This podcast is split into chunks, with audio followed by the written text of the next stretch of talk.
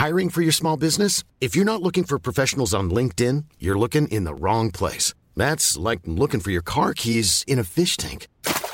LinkedIn helps you hire professionals you can't find anywhere else, even those who aren't actively searching for a new job but might be open to the perfect role. In a given month, over 70% of LinkedIn users don't even visit other leading job sites. So start looking in the right place. With LinkedIn, you can hire professionals like a professional. Post your free job on linkedin.com/people slash people today.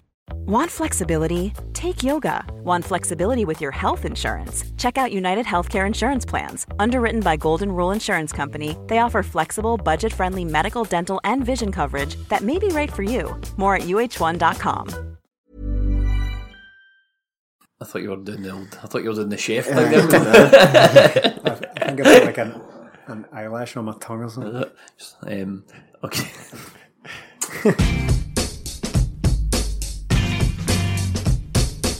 This week, penny for Ryan Christie's thoughts as his red card leaves him feeling cannelloni, and Celtic risotto long ball tactics and make a meal of it at the Spaghetti Hut.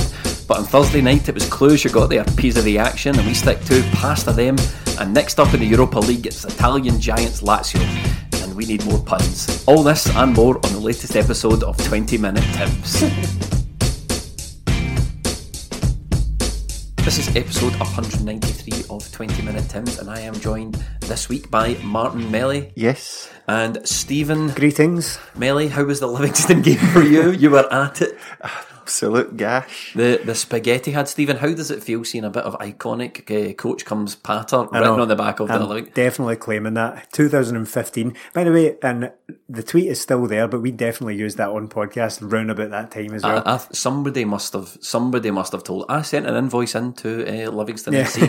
They've not paid it. I also called it the Tony Maracana as well, which was less successful. That hasn't made it onto the strip more- yet. makes a bit more takes a bit more work. Yeah. That one done it. Spaghetti had shall never be topped. Melly, how are you anyway? Because I hope listeners have been appreciating the work you've been putting in on uh, Melly at the match on Patreon because you have been man fluid out your bin the Oh, last, last yes. week or so, and it still hasn't put you off. A double header of Melly at the match. No excuses given, just turns up sick as a dog and records podcasts. Nearly overdosed, overdosed on old Lemsip, but straight to my bed after every game Just because it, mainlining Lemsip straight into the veins. it's been Baltic for me. So we have, of course, if you don't know what Melly at the Match is, is our it's our match reaction podcast recorded before and after the game. Um, Melly, you've been enjoying this week on Patreon the Cluj game. You've also been enjoying Enjoying. No, Yes, I did not enjoy You've also been enjoying a, a trip, uh, as we aforementioned, to the Livingston game. Both of those are available to patrons um, who want some instant match reaction. We've been trying out going to some away games, and since you started that at Hibs and Livingston, we've not won a single one. So Got we- the Hamilton games. so we might we might pull the plug on Yeah. that. Also on the Patreon, we had ranking at the reserves, our coverage of the reserve matches. It was Albion Rovers, and it was actually quite an interesting trip for Yeah, uh, yeah. the renowned ranking. It was quite funny. I liked how before it he put him getting knocked back from Lennoxtown. Sort it out Celtic. That's an absolute disgrace. The public demands that Tom is allowed into Lennoxtown games to report on this. Is is what every Celtic fan on TMT Patreon wants to hear. But if you do want to keep track of reserves, some of the development squad and some players that we've Yeah. not seen for a while, like Arzani, um, how those guys are getting on, you should tune into ranking at the reserves. And of course, Stephen, you and I on Friday fielded the world famous uh, Friday phone in, the original and best. It is, it's terrific stuff. As silly as always. Uh, it tends to get gradually sillier and sillier as it rolls towards the end of the questions. I've, I don't know why, but uh, this one was especially. It was. It was pretty. it- it's a sort of ask us anything, so you can ask us anything about Celtic, or ask us anything about podcasting, or ask us anything you want. Most people ask us ridiculous things, Yeah. hilarious but It ridiculous. It tends to be harrowing, un- unpleasant uh, sort of suggestions as to what you would do for 10 in a row. Yeah. What, how far would we go for 10 in a row, basically? if David Fincher directed a podcast, it would be the Friday phone in. Yeah. Um, speaking of harrowing, I suppose we might as well start. Celtic dropped points. Um, lost their first game of the season to Livingston, getting defeated 2 0, which is in itself pretty inexcusable. Melly, the lineup came out, not many changes, and many people thought, well, this is quite positive. You know, we're going with the team that done so well, mostly against Cluj. In the end up, do you think we should have made some changes? Eh, I thought when the team came out, it was obviously just Bauer in for Elhamed. I thought, look, it's fair enough. It's the last game before the international break. It's a tough match going away to Livingston. no matter how they're playing, it's not nice playing in that pitch, and we just needed to get that game won, go into the international break still ahead, and that's it. But of course, the sending off changes all of that because Yeah. then you're down to 10 men and fatigue really comes into play. So I thought maybe another change or two, but to be honest, I don't really know what else I would have changed. I was surprised to see the lineup because I think Lennon had spoken in the build up to the game about rotating and freshening things up a wee bit, and then it was almost nothing, as he said, just the just the one change, and especially given, as we'll talk about later on, the efforts that went in on the Thursday night, and there really was a major chance, and then it's exactly what we saw, just the chance of a real, just adrenaline dump after such a such an energetic performance on Thursday, and I think that's kind of what we saw. I was I was really surprised to see the lineup stay quite so similar, but What could you have changed apart know, from Bayo for Edouard? I mean, there's do you put in Chairman? He doesn't exactly perform great away from home No. in these The- the type line- of games. Nah, for me, oh, I think the lineup was fine. So the, did the, I, the lineup was. I, I, I don't think the problem was the lineup or the or the team selection. no, I was for- just for this surprised. Was all. I'm not Yeah. saying like I would have changed anything, but it's I, I maybe expected to see one or two players given given more of a run out, but especially as the game went on and changes needed to be made. Well, yeah, um, but I mean, things got in the way of that. Obviously, with the sending off and the game not going to Celtic's plan at all, it didn't really allow for just giving people a run out for for some experience. That Yeah. sure as hell wasn't coming coming into play in this. But no, I didn't. know. I didn't have a problem with the lineup. It was pretty much Celtic's strongest lineup you could possibly put together, with the exception of Elhamed for Bauer. That, that's really it. I don't. I'm not using it as an excuse. The the the the notion of European hangovers does exist for a reason. That they can happen. It, it doesn't happen often with Celtic. I think Brendan Rodgers was famously quite good at negotiating the, the games after European games, but it's. I, I know I don't really want to go down the road of excuses before we've, we've even talked about the game, but it is a factor. I think it was a factor in the amount of effort that guys like Christie, Elyounoussi, Forrest, Bolingoli all put in on the Thursday and then rolled straight into this game. I, I, I- think it factors in. Yeah. I don't think it factors in physically.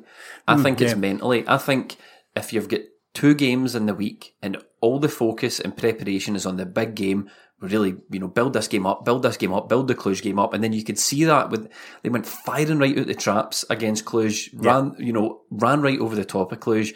They probably thought, and they probably thought the Livingston game would take care of itself. And then when Livingston are hmm. putting in as much effort as that, I think Celtic were caught in the back foot a wee bit. And then that they're trying to cha- they're trying to mentally engage themselves in the game. When the game starts to get away from them and they can't get into it and the panic starts to set in, I think that's why you see the likes of Jullien losing the heat. Hmm. Ajer was all over the place. Bruni, Lennon wasn't particularly impressed with him, and then obviously we know what happened with Christie. So I think it's I think it's mental Melly rather than the physical exertions of the Thursday night. I think the physical exertions don't come into it till further on the match and when Ryan Christie goes off. And I think you're right. Look, if you're playing for Celtic and you're coming up to these games, you're coming up to this Cluj game. It's a European game. You've got a good result away from home in Rennes where you've had to concentrate for the whole game. You come into this game against Cluj. You want to make amends for the mistakes made earlier in the season and you give everything. You're going in Celtic Park, 60,000, sold out game, under the lights, everything there, pitch perfect, up against a team who you know you're going to have to raise your game to. And then you come just a bit of a crash back down to earth. You come to Livingston, you go on that pitch, you kick a ball, and it's bouncing about everywhere. You see these guys from Cluj, decent players. Then you look across to Livingston, they're all six foot, wee bit of gut on them, terrible strip, terrible stadium. You go, this is a bit of come down, boys. I know what you mean about the the strip with Livingston. It wasn't flattering. You see some, but some of them, you, there was a, a stark contrast between your Marvin Bartley and your boy up front, Lyndon Dykes, Dykes, and the rest of the team. they, they both looked in pretty good shape, and the, the the strip showed them up pretty well. But there were some some wee tubby guts in there as well. I just I think that what you know we will well talk about the game and there was a lot of chat about you know who should carry the can and obviously Neil Lennon carries the can but I don't think he carries it necessarily for his lineup and his selection. I think more the preparation leading hmm, into this maybe. game. And and I just that's what that's what struck me. And I tweeted Tony Watt because he was obviously watching the game and I sort of said to him I says look you've played at this level. Like what is it after these European games and on these games? And, and he sort of says you know it's it's the mindset, it's getting your head, Yeah. uh, getting yourself into the right frame of mind to approach this Livingston game. Plus, as we know, Livingston are, are tough on that pitch, so it, in many ways, it was probably the worst, Yeah, it probably was. See if it was or, away, or one of the worst. Yeah, if it was away to Ibrox, like we've seen earlier this season, that you don't really need to get yourself up for that, do you? It's just automatic. Whereas this game, you're like, oh come on, man, Livingston on that pitch, you're just a bit worried. You've had ninety minutes during the week where you've put everything in, and then you're thinking, see if I put everything in again, is a hamstring going to go? Is something going to go? And it's that last game before the international break where you're just, you know, that last couple of days you have in your Yeah. work before your holiday, you're like, I really need this wee break here. Like I'm currently But on for right me, now. that's that is more worrying. It's it's more worrying for me that it's a mindset thing because if it was tactical, you could look back, you could go, right, well, we maybe need to adjust. Maybe next time we come up a game like that, we'll maybe play three at the back, or next time what we'll do is try and get Ntcham in. But for me, n- not having the players mentally engaged and, and having them basically take their eye off the ball in this game is is, is, is a bigger crime. It, it possibly is this, but we don't know what would have happened. Look, it was nil nil after 25 minutes when Ryan Christie does that. 11 aside on that pitch. Do we get beat 2 0? I don't think so. I mm-hmm. really don't think so. But it's just, again, that mental thing. But Thursday night, absolute busted a gut, and this guy's just sold the jersey in the first half against a team that you're going to have difficulties against on a difficult pitch. It's just one of those one you go, "Oh, that's the last thing we needed on this, and that just it's another factor to add into it because 11 on 11, we weren't playing great before that, but we had time to improve and we could have made substitutions to improve it. That just completely hindered us, and because of the formation we we're playing with two wingers on there, they were pretty redundant after that because Yeah. we had to go three, four, three, two, and it just didn't work out. We got to half time, but after that, it just all fell apart. Livingston Stephen hadn't won any of their four games in September. We've not No. actually beaten Livingston since August 2018. Yeah. Kenny Miller was the manager, by the Uh, way. and That's his token Kenny Miller mention for this week's podcast. every single week. Um, Gary Holt undefeated against Celtic Yeah. in his whole managerial career. Yeah, I'm pretty sure he is. Yeah, and, Unbelievable. and, and certainly against Lennon, Gary Holt is fast becoming the new Steve Clarke now. It's like we can't we can't seem to beat beat Gary Holt for whatever reason. And uh, Eh, obviously he's, he's probably a good manager, but we're not talking about Steve Clarke here. And the record against Livingston is terrible recently. That's as you say, we've not beaten them since August 2018. Haven't scored against them since August 2018. Not scored against them in over 310 minutes. Hmm. And it's even more than that in open play because the last goal against them was a penalty by Ntcham back then. So I don't quite know what's what's going on with the, the, these Livingston games. I don't know if the the approach is wrong. We've talked about the mentality and all that, but see the first twenty minutes. I remember. I think I maybe put in the group chat. I was like, "This is going to be a long day. That, that this hmm. is absolutely brutal, right?" And it's not like Celtic were. I've spoken with people after the game who were saying, oh, you know, you go into here and you try and play a bit of football and it doesn't work on that pitch. I don't think Celtic did try and play a bit of football in the, in the opening half an hour. I think they were punting it long, to, to be perfectly honest. I don't. I you would talk I- about like you talk about the pitch being a leveler, but so is launching long balls up to up to Edouard and James Forrest. That you- you're you're effectively playing your own leveler there. If you if you try and kind of play the game the, the way Livingston are, just because they've got a poor pitch, I don't think it's the, the necessarily the right approach. I saw people saying that, and if I'm honest, I thought Celtic there was some good passages of play. Um, one in particular where uh, Jullien telegraphs the ball and plays Edouard in. There was one before that which led to the Forrest shot, I believe. And We, we had There was- three chances in the first half where, as you said, Edouard went through, takes an extra touch and tries to get it on his right foot. James Forrest tries Oh to do that outside of the right foot. Pathetic that, by the way. oh, Gets clattered for and- professional. Ajer had one as well because uh, we were just behind the goals down that side. And every one of them just take it with your left foot. That goalkeeper hadn't started. I don't think he'd started this season. No. We never tested him. Your professional footballers just hit it with your left foot at worst, get it on target, and then you might get something of it. But this insistence to get it on the right foot cost us those chances. And maybe maybe you're right, Celtic were going long at the start, but that could have been a tactic because you don't want to give Livingston something to hang on to. So see if we get it up near the end of the pitch like we did Yeah. against Rangers and press them, they're not good on the ball. No, So if we no, press them, keep them up in their half, it saves our energy and we can we can attack from there. So it, it might have been tactics, and if it had worked, we wouldn't be sitting here saying it, but it didn't. And I honestly believe it was just the sending off that just completely killed the game. So let's talk about the said nothing. Ryan Christie, a rush of blood to the head. Is it? But he does it quite a lot. He, do, he does it. I don't know. Right. Well, see, when I first saw it, I thought he anticipated the player playing the ball, and he went up with his foot to try and block it, but he was he was too late to the scene, and he cracked Yeah. the guy. I don't think he deliberately done the guy. No, no. I think I'd agree with that, but at the same time, it's reckless and It's it is stupid. a, a It's just a straight overzealous. Yeah. Yeah, the, this all this stuff afterwards about how oh Willie Collum couldn't wait to get the red card. What, what was matter. what was the alternative? Wait and then give another Uh, red well, card. he- he's just to get the red card. Look, he's a wee creepy guy, isn't he? But uh, he was getting the red card out as quickly as possible to diffuse the situation, so there wasn't Yeah. a rammy going on. As soon as it happened at the game, me, Gary, and Gilly, who was at the game, which was oh, that's a red. It's a definite red. We could see it from where we were standing. It, was, was a like- shocker. I don't think he, as you said, meant to do the guy, but. What was it? Was it Leipzig in one of the European games where he's down in the co- the touchline and he went through a guy? He was very lucky. I Can't remember if it was Leipzig. It was one of European. He was very very lucky not to see red. It's just it's been coming for him Yeah. quite recently because he does close down, he does press, he does get in amongst it. But sometimes it was just a bit too far and. That's three games he's banned for, and one of them's put three? away. That's it's going to be costly. Well, Lennon described it after the game as out of character for Ryan Christie. It's sort of, Yes, it, yes and no. It's out of character for him to do something malicious, but I don't think it was malicious. But it's not out of character for him to jump into tackles No. like that. There's a reason I predicted him to get double figures in bookings this oh, it doesn't even count as Yeah, two doesn't. yellow I'm, cards. I'm still taking it. Eh, I, I predicted that he would get double figures in bookings this season because of things like that. I mean, I'm not talking about lunging in and taking someone's shin out in midair, but he does go into tackles.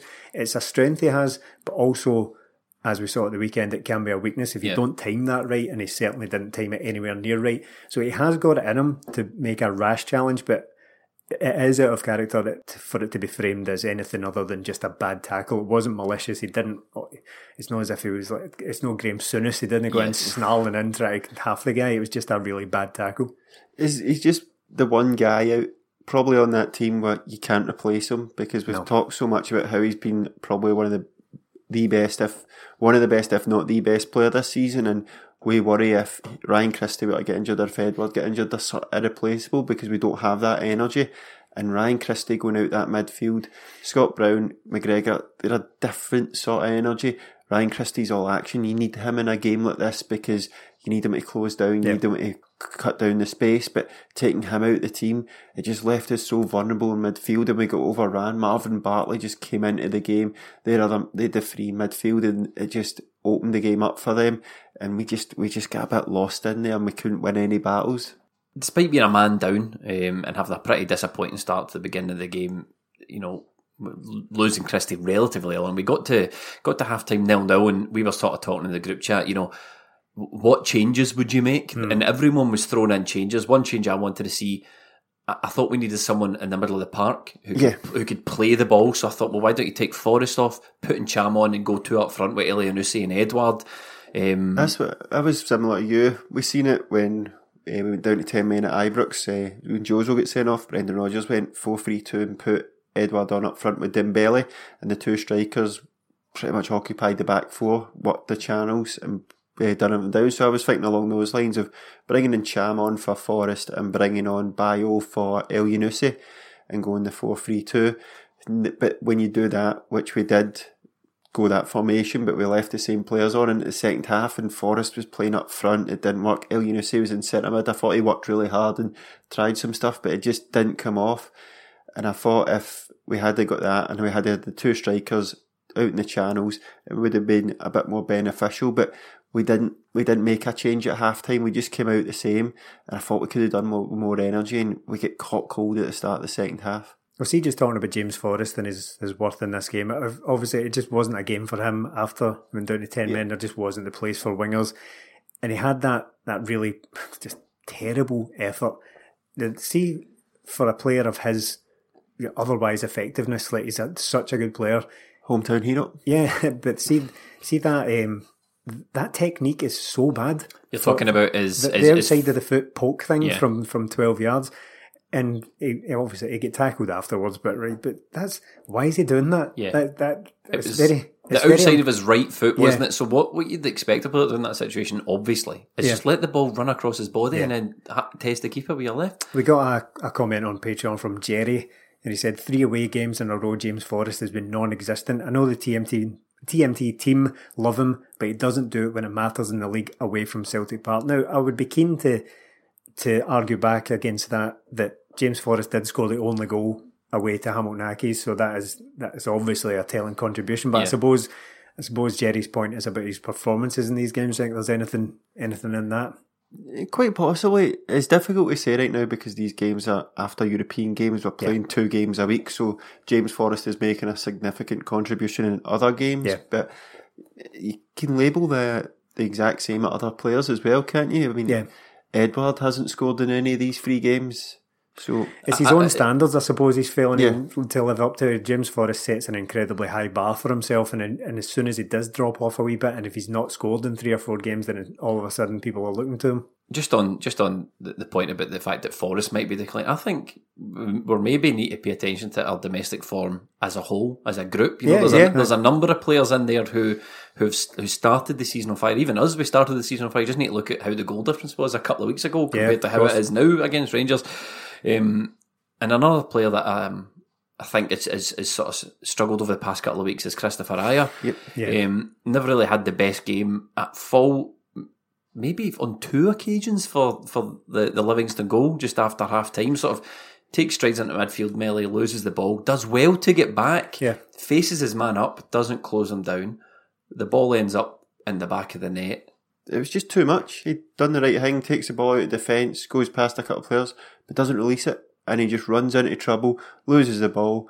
They go down the sort of right hand channel. He gets back in, but after that, the defence is all over the Yeah. place. It is, it is like Sunday league football watching that because there's Bauer is deep. I've got something to say about the- Bauer as well. in the left back bringing that up. position.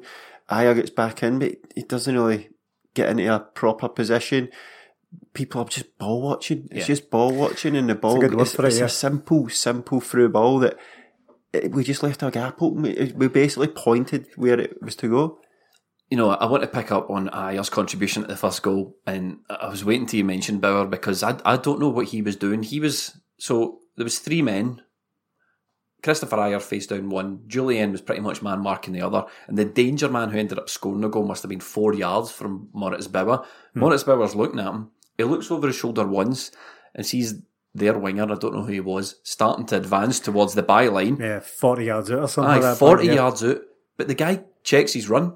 He doesn't even continue that run. So Bauer didn't even take a second look. Bauer makes his way out wide, which lets the guy run straight through. And you're thinking, well, as you see, this is this is comical. You He, know, he, he runs out to that guy whilst being deeper than the rest of the defence, playing the guy Yeah. that goes through Yeah, onside. So it's- it's just an absolute catastrophe.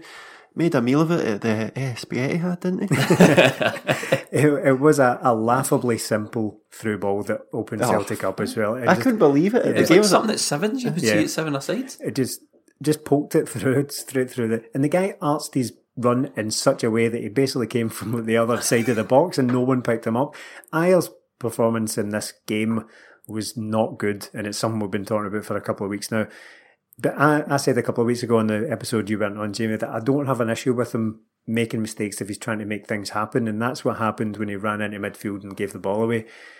Now, he did get back into defence. He got back into his position well, as you said. But he didn't do anything Yeah, when he's there. aye. Just went to sleep. He th- just thought, right, I'm back in my defensive shape. That's it. That's Yeah. all I need to do. He didn't close them down. He didn't close the guy down with who was about to make the through ball and basically just stood there. And that's what I mean about the, the mental intensity. Yeah. That's what we lacked. You know, if that was a European game, Ajer, being Ajer, would have probably slid, ta- slide tackled the guy, you know? But But it he'd, just, he'd really, definitely released the pass quicker. Yeah. uh, to start with. It's just after half time, you get in nil nil. You think right, regroup, get the energy back up, maybe make a sub. We didn't do that fair enough. See how it goes for the first couple of minutes, first 10, 15 minutes maybe. But to let ourselves get a goal down straight from that, and then for the second goal we make substitutions, and to instantly lose a goal, we just we never gave ourselves a chance in this game with a red card. Getting in at half time, fair enough, and then letting in a goal instantly, making subs and letting in another goal instantly just shooting ourselves in the foot time and time again. Just a point is as well as we've been talking around the subject of of being at it mentally for this game. Right, it's one of the first things we said here, and to me, it was actually.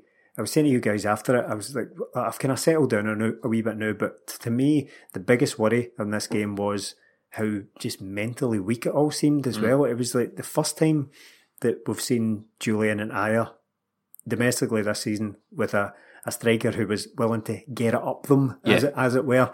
Um, and they, they folded. They completely went to pieces, especially Jullien. He completely lost the rag, lost both his temper and his composure, and his game fell apart as a result of it as well. He was just getting involved in far too many things. He just looked angry for the basically the last half hour of the game. So that to me was a bit of a concern. Obviously, this is only just one game, and it was a bit of a bit of a disaster really from start to finish. Just not helped by red cards and conceding goals, obviously. But with how tight we can see this season is going to be, I don't I don't want to see players just completely losing their rag just as soon as they've got Yeah. a bit of physical challenge. And Lyndon Dykes isn't a good player, but he managed to occupy both our centre halves. Lyndon Dykes Yeah. played for a team called Surfers Paradise Apollo. He's Where are they from? guess. uh, that, that's my Australian team actually. That's, All right, is yeah, that, yeah. is, uh, So it it was just shocking to me that, like I say, the two central defenders they didn't have a good game. Jullien as well. He was just getting involved in all Yeah. sorts and hashtag heads gone. Yeah. Mi- Mind that. Mind that part. The two, the two of them did. Ah, Dyer, he's always over the ref. I don't know if they maybe felt aggrieved at the referee because, look, the sending off, no, no arguments there. But there was a lot of niggly fouls that weren't given for Celtic. There was one in the first half where Jullien's got the ball. A guy barges into him and hits the ball off his That's hand, and, right. he, and Collum gives a free kick to mm. them. It was just these wee silly challenges that the Celtic fans were getting really frustrated. It didn't seem like we were getting many decisions, but look, we have to expect expect that because it's Willie Collum and it's Livingston. You're not going to Yeah. get these things. But Jullien, I thought he did lose the plot. I thought Ajer did as well. And there's two of them and just one of Dykes. So one of you take responsibility. I'll go mark him. Stick to the it, other yeah. cover behind me and sort it out that way. But there didn't seem to be anybody taking any responsibility all over the park. The, the changes did come 10 minutes approximately after the half time. Um, Neil Lennon made a change. It was a change that, that worried me, and it's a guy we spoke about on last week's podcast uh, and on the Friday phone in as well on, on Patreon. And he took Forrest off for Bayo. See when that happened, my toes curled a wee bit, Stephen, because I thought, Yeah. this is just going long now. And, and, Yeah. and, and it worried me because I thought, there must be another solution to this. You know, there must be a better solution to just bringing on a big guy. Is this is this us out of ideas already? And we spoke about this with Bayo that you know he's, he seems like a bit of a blunt implement, and and he, he came on and I think he, I'll just say he's yet to show me anything. Bayo, Yeah, I didn't no. I didn't see it that game, um, and I'm getting shades of Mo Bangura after guy. To be perfectly honest, I'm not going to disagree. I would I would hesitate to go to Ma- Mo Bangura levels just yet. He's already scored, so he's Yeah, better than well, Mo. I'm not going to Amido Baldé levels. Oh, he did. Do you think he's worse than Mo? I think Baldy was worse than Mo. I think Baldy looked like Baldy Bambi on ice. as well. Baldy scored. I remember he, Couple. he got one against Thistle, didn't he? Aye. Kilmarnock as well, maybe. Now, Baldy def- definitely got at least two goals, didn't he? Aye. Yeah, he scored an absolute rasper, did he Yeah. not pre-season? Uh, Amido Baldé. What a debate this is to Uh, be anyway, having, Johnny. anyway, the, the point the point I'm making is that uh, I, I, I see nothing from Bayo. Um, I was surprised when Neil Lennon brought him on because I didn't think that was the change to make, and I- to, to me that was like but- that was th- tactically bringing on Bayo is throwing the towel in for me. That's what it looks like. Well, Is that his nickname? Throwing the towel, vacuum the towel. Bayo. I agreed with bringing on another striker because I thought, look, we're going to need to occupy their back four and maybe uh, we need to get it a bit longer because we're a man down, we need to get it forward quickly.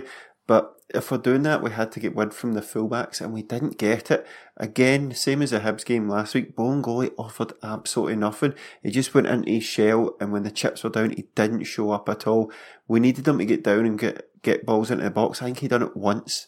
Once the whole game. Other side, Bauer was okay, but we just Yeah. we didn't get any width from him, and it's just Bolingoli. He's done good in certain games, but see when he's he doesn't do well, he's he's not even worth having on the pitch half the time because he doesn't show. He'll just cut inside and do that early easy pass inside, and that's not what we need. We need down to ten men. You need everybody to show up, and we just didn't get that enough from each player. Where's Greg Taylor? Like, we're about to talk about another substitution that was made in this game, Johnny Hayes, but where is Greg Taylor? He's, played, he's with the Scotland squad, posting Yeah. pictures on his Instagram with uh, Steve Clarke. he's played in plastic pitches all his career, so surely he would be ideal for a game like this. If not to start, I'm perfectly happy for Bolingoli to keep his place, but where is he and what's the what's the use going to be? I, I- just think uh, after I think he stuck with the same team selection because they, they all played so well. But you're right, uh, Taylor wasn't even on the bench. Um, Griffiths is another one who's admittedly he's not fit. You had Sinclair who could have brought him on, but uh, uh, just final point on Bayo.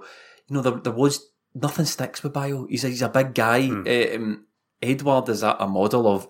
Even though he's great with his feet, everything sticks with Edouard. You know, he was he wins headers, he takes Yeah. it down the chest. There was one where Bayo, the ball's coming down to Bayo, and he's got all the time in the world to take it on his chest, and he ends up controlling it with his arm. I think, and, and, Right. you're, and you're watching it, you're thinking, I just, I just worry. I, I just think, you know, maybe Neil Lennon has to think up another, another plan B that isn't getting by on and hoofing the ball up to him. I know it is difficult with down to 10 men without Griffiths there. We don't really have many options, but it's something that needs addressed in January because, to be honest, I don't think he's good enough either. And, like, I don't want to compare us to Rangers, but if you look across at them, they played during the week, tough game. They draw, they rest Morelos and put in Defoe. Yeah. Now, Edouard's the best player in Scotland, hands down, the best striker. I wouldn't have MD over him, but if you if you look at it, Edouard and Bayo, Defoe and Morelos, that's a better duo. Yeah, yeah, Not of together, Yes, but you don't need to as be. backup. uh, you- we need to stop being shy about this as well. This not comparing us to Rangers. I think this season it is in the now. It's the it's the right thing to do. Stephen, they're, they're top of the league. They're, they what they win two five nils in a row. There, they scored ten goals in two Aye, two I domestic mean, games. They're Like, absolutely flying. The, the, the old cliche says the league table doesn't lie, and Yeah. the, there's Ah, yeah. the, the, no, it's just because we played more away games. We played Ah, five there is- away, ho- five home. They haven't played any of the top six from last year away from home either. no, that, so- that's absolutely true. But uh, But that might be true, right? But sorry to interject, Stephen. But if you look at teams in the league, there is no really any teams for last year that are going to cause any, any problems. Hearts are crap, Hibs are crap. I don't say that. They're just playing Hearts next. Fucking hell. Aberdeen, they just pumped Aberdeen 5 0. You know, you're not looking at that league going, I Rangers might slip up against them. Not in the, you know, anything can happen. I never thought Celtic were going to slip up against Livy, but, you know, I, I want to move swiftly on from almost coming to the point where we're giving them any kind of praise whatsoever. Yeah. Obviously, this isn't It's just a place for it. warning. But yeah, it's suffice to say it is going to be very tight, and they have made the start they've had. the The league table doesn't lie, but it might bend the truth slightly. is that what we're saying? but they've they've scored more goals, they've conceded fewer goals, and they've got more points than Celtic. That we are in a title race at least on the surface of things. So no, we definitely are. yeah, I mean, we can't, as far as I'm concerned, I don't think we can afford to drop any more points till we play them again. no, you're uh, probably right. Yeah. I don't think we can do that. And uh, it, you made an interesting point, Melly, about their strike partnership. So we eventually, as you mentioned, Bolingoli, we eventually moved him on and brought on Stephen, trusted lieutenant Johnny Hayes. This has to stop. This Yeah. has to stop. Look, take out that goal from Ibrox. What has Johnny Hayes contributed Yards. to Celtic? No, absolutely nothing. He's just he's not good enough. Like look at that pass he done, just out the pitch under no pressure whatsoever. It was terrible. He's not the worst player, but he shouldn't be playing Especially, for as Stephen says, when we've got Greg Taylor. Exactly. It's, it's time for that to move on. Take out the goal from Ibrox. Nobody has anything to say about Johnny Hayes this season. He's not contributed. Same as Lewis Morgan. He's been sort of phased out. We've got players on the bench that can make an impact. And again, none of the substitutions made any impact whatsoever for the, what, the second game in a row away from home. Yeah. It has to change. As soon as Hayes came on, they seemed to score right after. I don't think, again, It wasn't that anything to do with Johnny Hayes. No, no, but I just don't think we were, again, I don't think we were switched on. I, I think a I- punt from the goalie. Aye, a punt for the goalie. The goalie got an assist, did you Assist, say? yeah. this is a guy that he was a spicy looking wee number, but just on him. I was looking at him right, and I'm like, who does he look like? Who does he remind you? of? every guy. He looks like Jack guy. Grealish, who's his who, and who's his Aston Villa teammate. Is he? Aye, Oh, he's right, on is loan for what Aston Villa. I'm like, that's that's weird. He's a twin as well, apparently. Uh, his, stri- Yeah. his brother's a striker, plays for I want to say like Stockport or something. Aye. Anyway, a simple punt up the pitch. Ajer doesn't deal with it. Jullien leaves his man, and Forster just caught no man's land. What's the goalie then? It, Aye. it was Aye, an it was exact. It was, it was worse than that. He Aye. just- it was unbelievable. Again, schoolboy amateur Sunday football. Defending, what are you doing? Attack the ball, mark your man, attack the ball. Claim the ball, free them, made an absolute mess of it. Jullien was very relaxed indeed in the Yeah. in the build up to that goal. Just didn't he really switch on. Just chased over when it was far too late. A lovely finish for the guy because it was a perfect wee leftover. Know, imagine letting that vanilla ice score, man. As we know, Forster is not a not a small man by any means, and having that bearing down on you, to just be able to lift it over and no more and drop it in the net took took a really nice finish, but fair helped him out in that. To be perfectly It was just terrible. Two terrible, terrible defensive goals to lose. I mean, Celtic had their fair share. Well, I was going to say we had our fair share of chances. We only got four shots on target, but we had seven corners and a couple of oh. free kicks. And the delivery from set pieces in this game was absolutely It's the worst it's been abysmal. all season. welcome to the set piece segment of Aye, the podcast. ab- yep. Abysmal. Now we spoke about this again last week, and we talked about it in Cluj. I said, you know, why don't we mix the delivery up? Why don't we stop hitting floaty balls into Mm. the box? We seem to the delivery seems to be the issue, and admittedly, against Cluj, Celtic done it. It was short corners. They were zipped in low. There was guys coming. There was floaty ones, obviously, but the the delivery in this game. Especially from like Callum McGregor, who's actually usually no bad from the free kicks. Uh, Did he beat the first man with any? No, it got to the point where three in a row, he hadn't even get past the first man, so let him notice Lennon shout on telling say, you take them. And then when Usi took one, I said, when we done, done the scout hang on he takes corners because there was uh, footage of him taking corners. So he put one delivery in from the the their right hand side and in swinging with the right foot, and it was decent. We nearly got a chance from it. It was much better than the other one. So that's it for Callum McGregor. It has to change because it's not working. And even you're playing Livingston, they'll eat those floaty balls up. Yeah. So play it short, play around them, and we never done it once. It was terrible. Even and Gilly and Gary were saying we're taking free kicks out in the wide areas. There's two free players standing over the ball while we're down to ten men. So that's three players over a free kick, which means we've not got enough players in the box, or we've not got enough players back in hmm. case we get broken on. It was an absolute shambles all over. But we was- need to be better organised in defence and corners and attacks. It's maybe something we're lacking now. Brendan Rodgers is gone, but going down to 10 men against Livingston, does Brendan Rodgers change it so we, we don't lose that game? He probably does, and maybe we're seeing hmm. there what we got with Neil Lennon. Now, this is one game. It is a tough one after going down to 10 men after a European game, but we could have done more to negate that. The the delivery from set pieces, Stephen. You know, I remember watching it. I put in the group chat. I think we had a corner at one point, and we had four men in the box to Livy's ten, and we're the one chasing the game. And I'm thinking, where the Yeah. where the bloody hell is everybody? Where the ruddy heck Aye, is going, I know. I, I'm running out of ways to talk about the set pieces. To be honest, I feel like as, as a joke, it's the set piece segment now. Yeah. We, we talk about it every single week. It never really seems to improve. Do get a little bit of luck sometimes from free kicks that are just withdrawn from the box, where you can get a, a nice deep cross on it into the centre. And we've had a couple of goals out of that, but corners would be as well not getting them. Um, let me make you feel a bit better, Stephen. Please, Went home straight into my bed because I could not feel my feet, right? I know. And watched the Man U Newcastle game. Absolutely dreadful. oh yeah, Man United are worse at set pieces than us. Oh, well, Officially, there we I are. think uh, I might be wrong, but I'm sure the guy said it was like 123 attempts since he last scored from a set piece. what like uh, what, what free kicks and corners? set pieces. yeah. Jesus. Um, the eight hundred million pound team or whatever they are. I have been wrong on numbers before, so don't quote me on that one. I've been seriously wrong, and shame on us for not picking you up.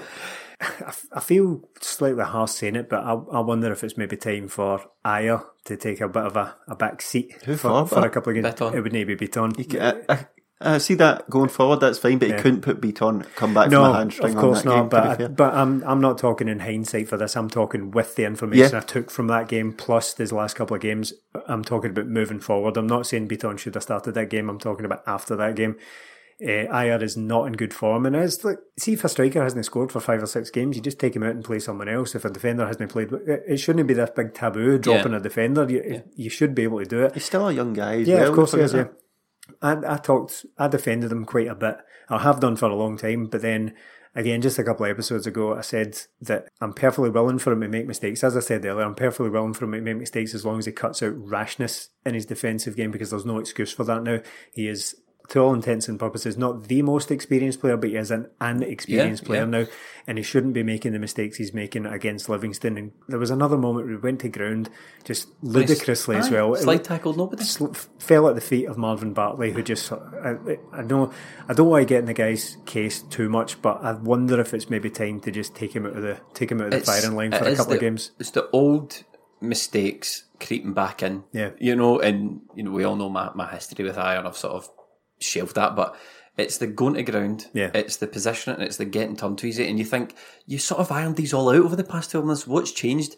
Stephen, you've said previously on the podcast that you know you read or you heard that if you've got two centre halves, then you play the bet who are both right footed. Then Yeah. you would mean that you they tend to play the better technical. Well, you you can explain it better. Yeah. I, th- I think what I said was that if you've got two right-footed centre halves, you play your kind of more technically gifted one and on the left because it kind of makes up for that shortfall and not being able to let, use your left foot, um, and it opens up areas of the pitches for long balls that may not have necessarily been open if they're both very right-sided.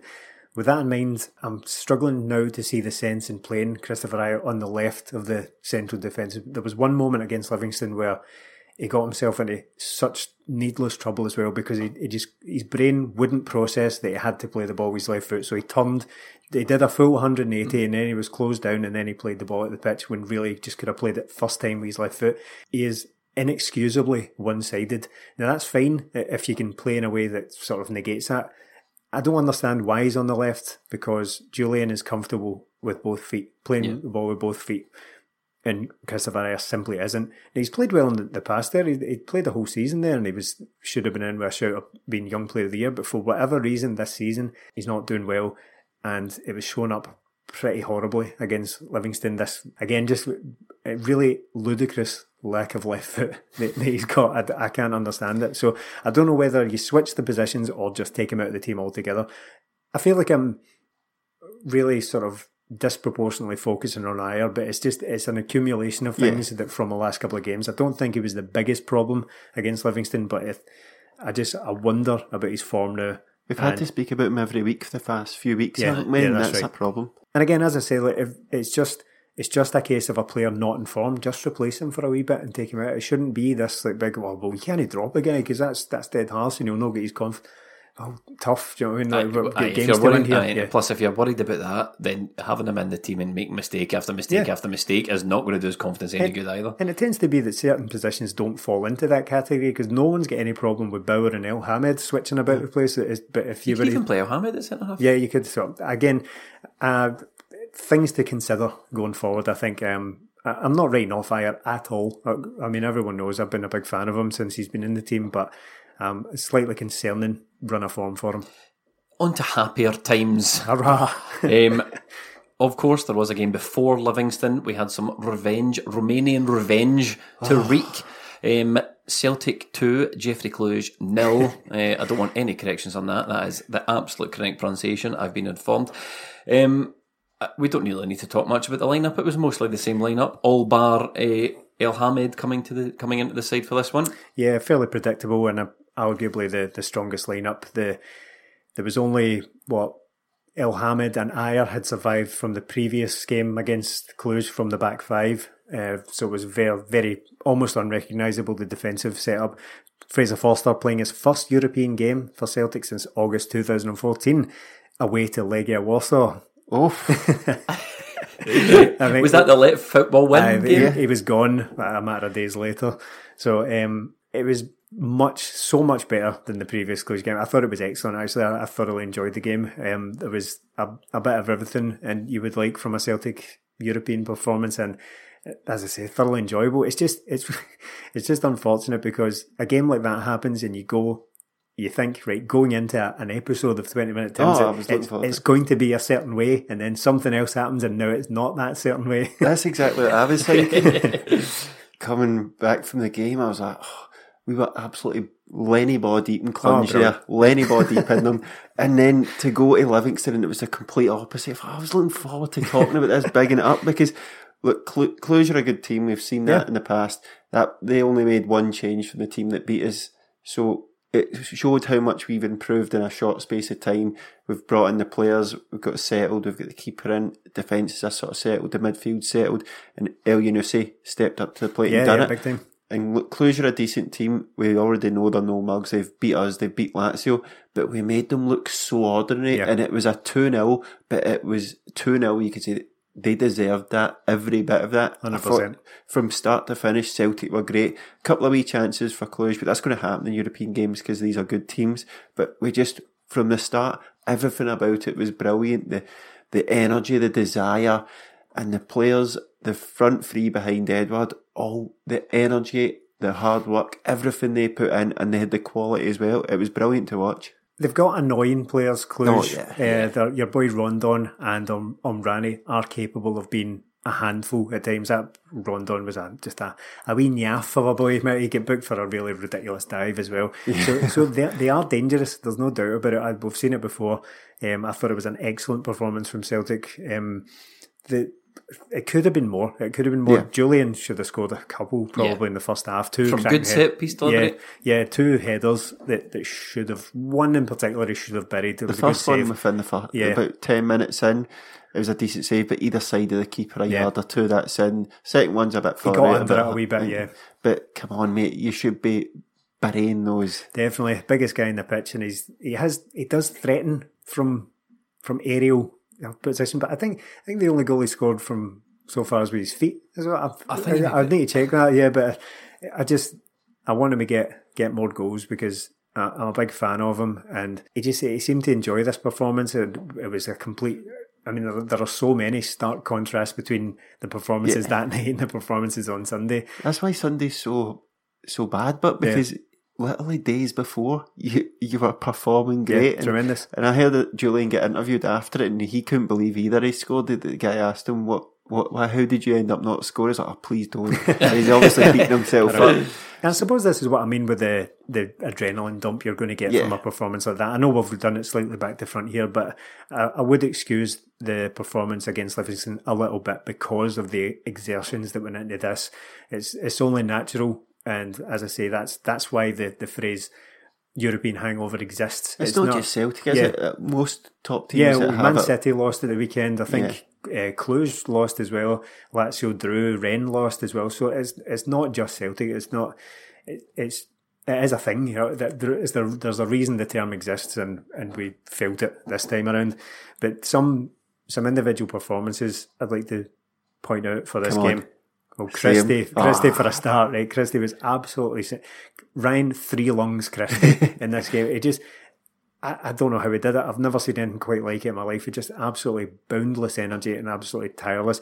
Elyounoussi, El Yunusi was, Yeah, boy. was was very good as well. Oh, come on, he was better than that. the the amount of work he got through, and he absolutely deserved his goal. But someone who hasn't been mentioned quite so much, I thought it might sound ridiculous, but I thought it was Scott Brown's best game since Oh, maybe Beersheva all, all those years ago. I thought he was absolutely tremendous in that in that game. And that, that's not to say he's been bad since. I just mean that, that his most standout performance I, I can remember for, for probably a couple of seasons ago now. He was absolutely terrific, and it's not just the the charging about you know geeing people up. He was just he was a brilliant footballer that night. It's the second balls he picked up Yeah. time and time again. He just seemed to be transport himself to the right position Yeah. time and time again. Just mop up, move the ball on quickly, and we were away. We did it so many times, and that was the energy of Forrest Christie and Elyounoussi. He just mopped up him and McGregor, abs- doing the absolute filthy work again. Yeah, yeah. Working so hard and just getting the balls off early, and we were away on them. And it's, when we went at them, they were terrified. They were absolutely yeah. terrified. And we've seen it in the game before against Cluj. I mean, when the ball comes to McGregor inside, because we, we were so fast, the first goal comes from we win a free kick out on the sort of inside channel left hand side. We take it quickly. The ball's played about for a minute or two, but Cluj didn't set up quickly. We took No. Ajer took it quickly. We went off. McGregor gets the ball and that ball through. I thought when he hit it first, it was too much. But it just sort of It stops, doesn't it? Uh, it- it just slows sort of down, slowed yeah. down. It was so perfect. And goalie. that is where you want to see Yes. him. That is what you want to see from him. None of this cutting inside and playing easy ball. You need to make those penetrating runs between the fullback in be- and that ball in between the centre half and fullback. So hard to defend. Cross in, and again, Stephen, one for you.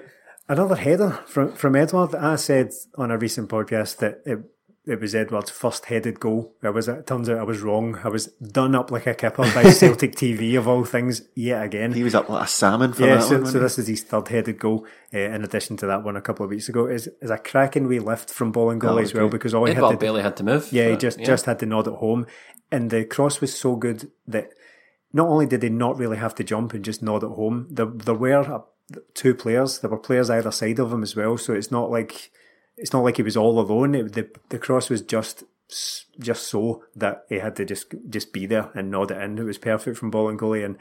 I agree with Melly. You just want to see things like that more from him.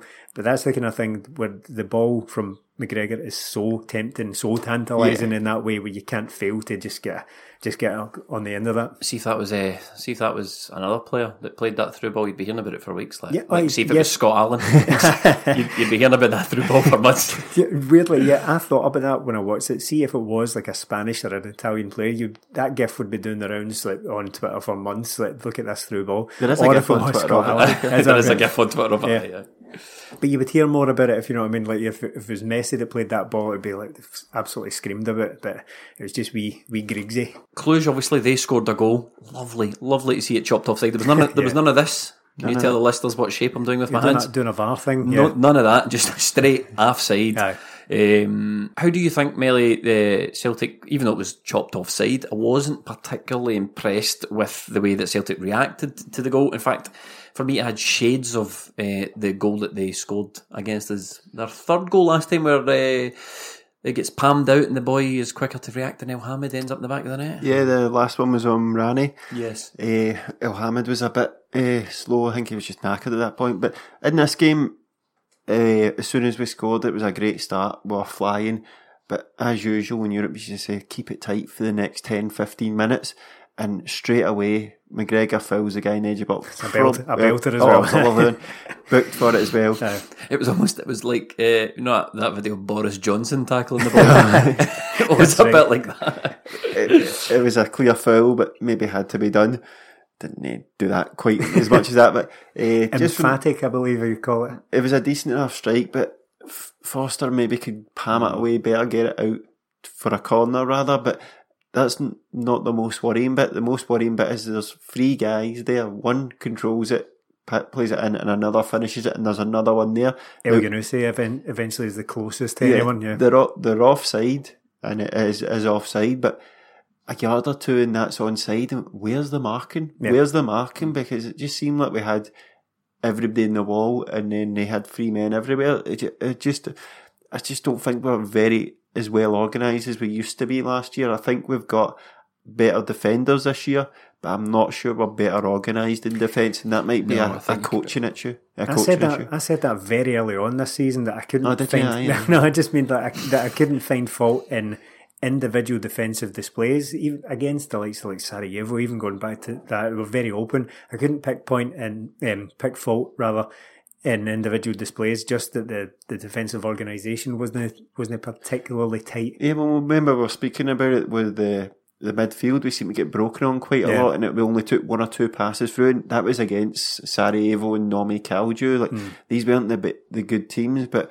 once you get into the harder games, you will get cut through. But we seem to do a bit better after that once we get a settled team. But I still think defensively we could be organised more because even though we keep a clean sheet here, we didn't. We gave up one or two chances, but it's in other games we we don't know like we we're going to keep clean sheets a lot of the time, and that's something we did do quite a lot, even though we chopped and changed the defence a lot. Yeah. Elyounoussi got his uh, just rewards, Stephen, yeah. for an absolutely sensational performance. It's far, by far his best yet. Oh yeah, I think we said last week that it hadn't really. I think uh, the word I used was underwhelmed uh, so far by Elyounoussi, and I, that.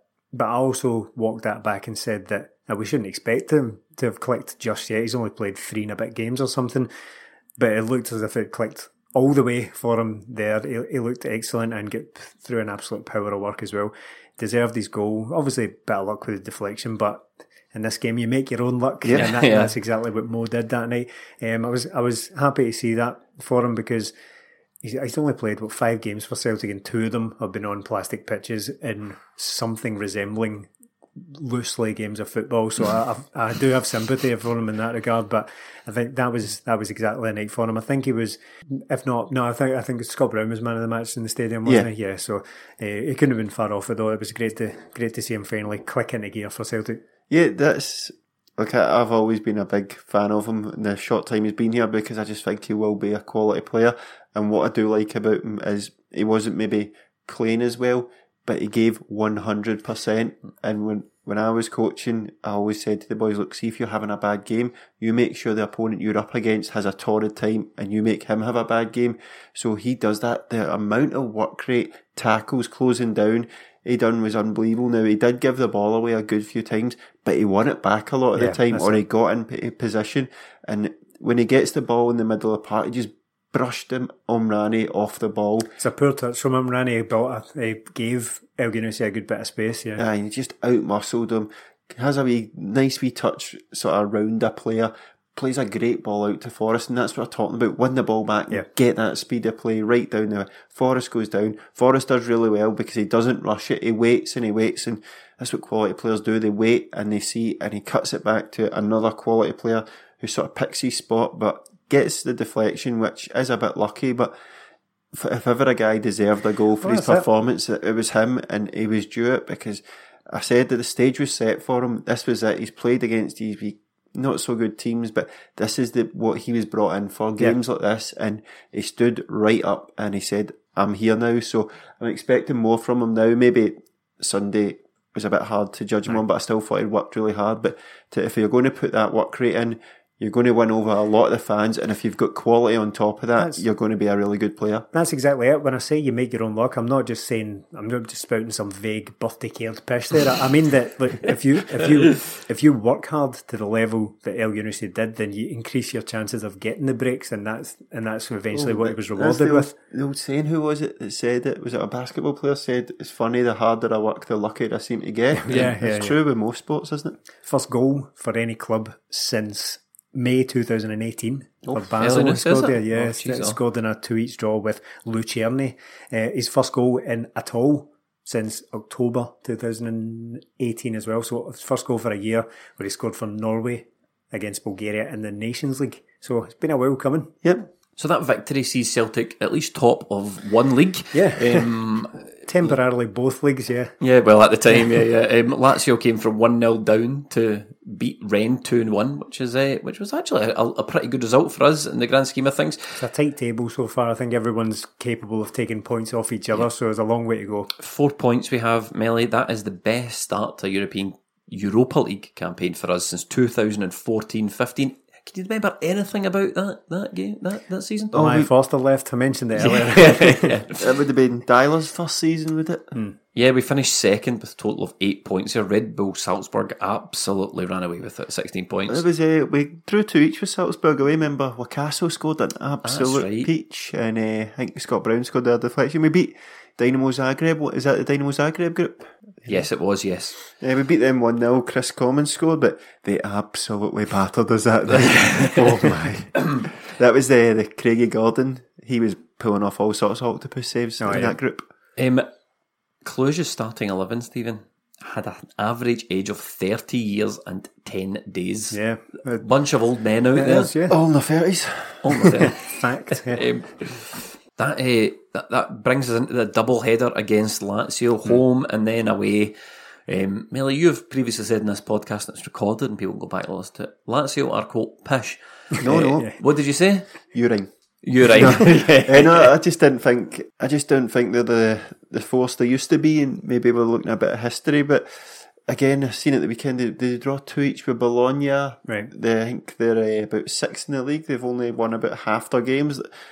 It's going to be a difficult game, but if we can get three points in that and move on to seven with three games to go, it's some going. So if we can get get the win there, I think we'll be uh, well set. Now you were talking earlier, Jamie, about comparable strikers to Bayo, and you mentioned Baldé and Bangura. Yes, There was another name that was on the tip of my tongue for that, but I didn't want to bring him up because I wanted to close out the episode with a mention of this guy. Who is it? can we guess?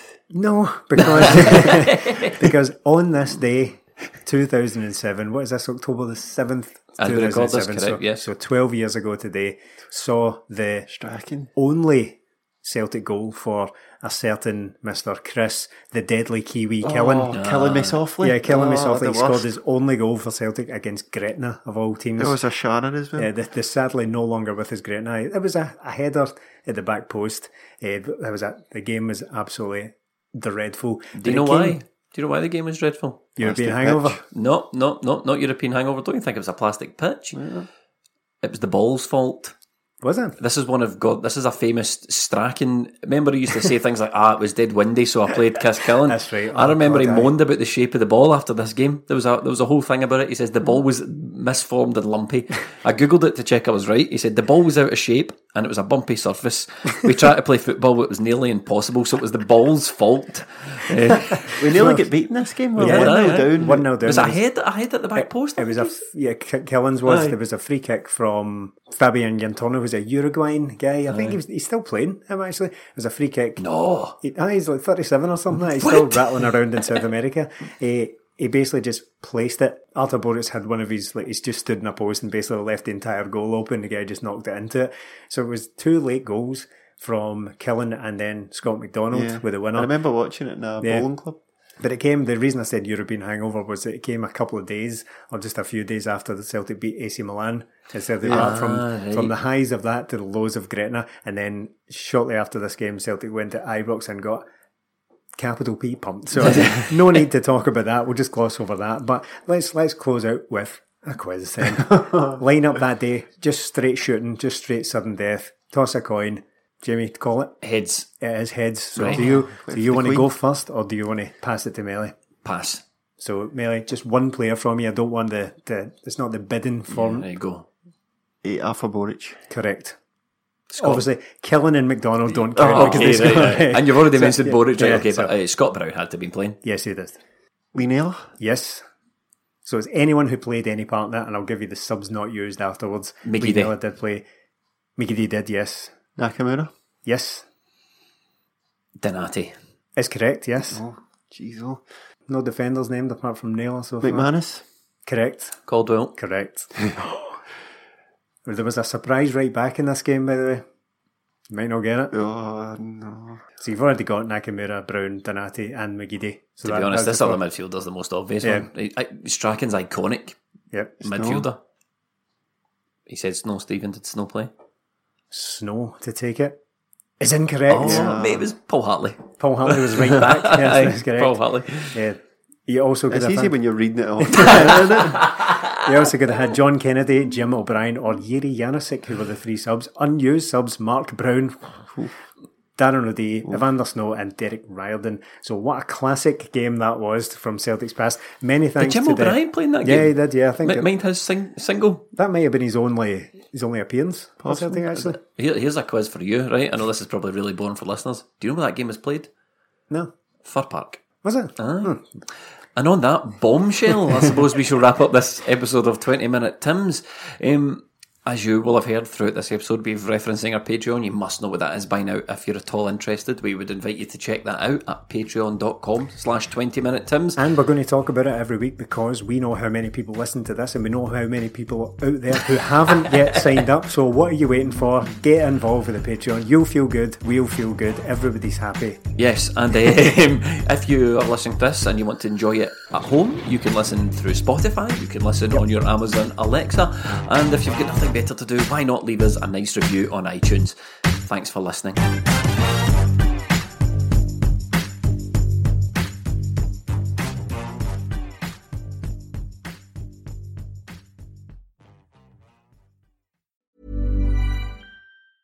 A lot can happen in three years, like a chatbot may be your new best friend. But what won't change? Needing health insurance. United Healthcare TriTerm Medical Plans, underwritten by Golden Rule Insurance Company, offer flexible, budget friendly coverage that lasts nearly three years in some states. Learn more at uh1.com. Planning for your next trip? Elevate your travel style with Quince. Quince has all the jet setting essentials you'll want for your next getaway, like European linen, premium luggage options, buttery soft Italian leather bags, and so much more. And it's all priced at 50 to 80% less than similar brands. Plus, Quince only works with factories that use safe and ethical manufacturing practices. Pack your bags with high-quality essentials you'll be wearing for vacations to come with Quince. Go to quince.com slash trip for free shipping and 365-day returns. Flexibility is great. That's why there's yoga. Flexibility for your insurance coverage is great too. That's why there's United Healthcare Insurance Plans. Underwritten by Golden Rule Insurance Company, United Healthcare Insurance Plans offer flexible, budget friendly coverage for medical, vision, dental, and more. One of these plans may be right for you if you're, say, between jobs, coming off your parents' plan, turning a side hustle into a full hustle, or even missed open enrollment.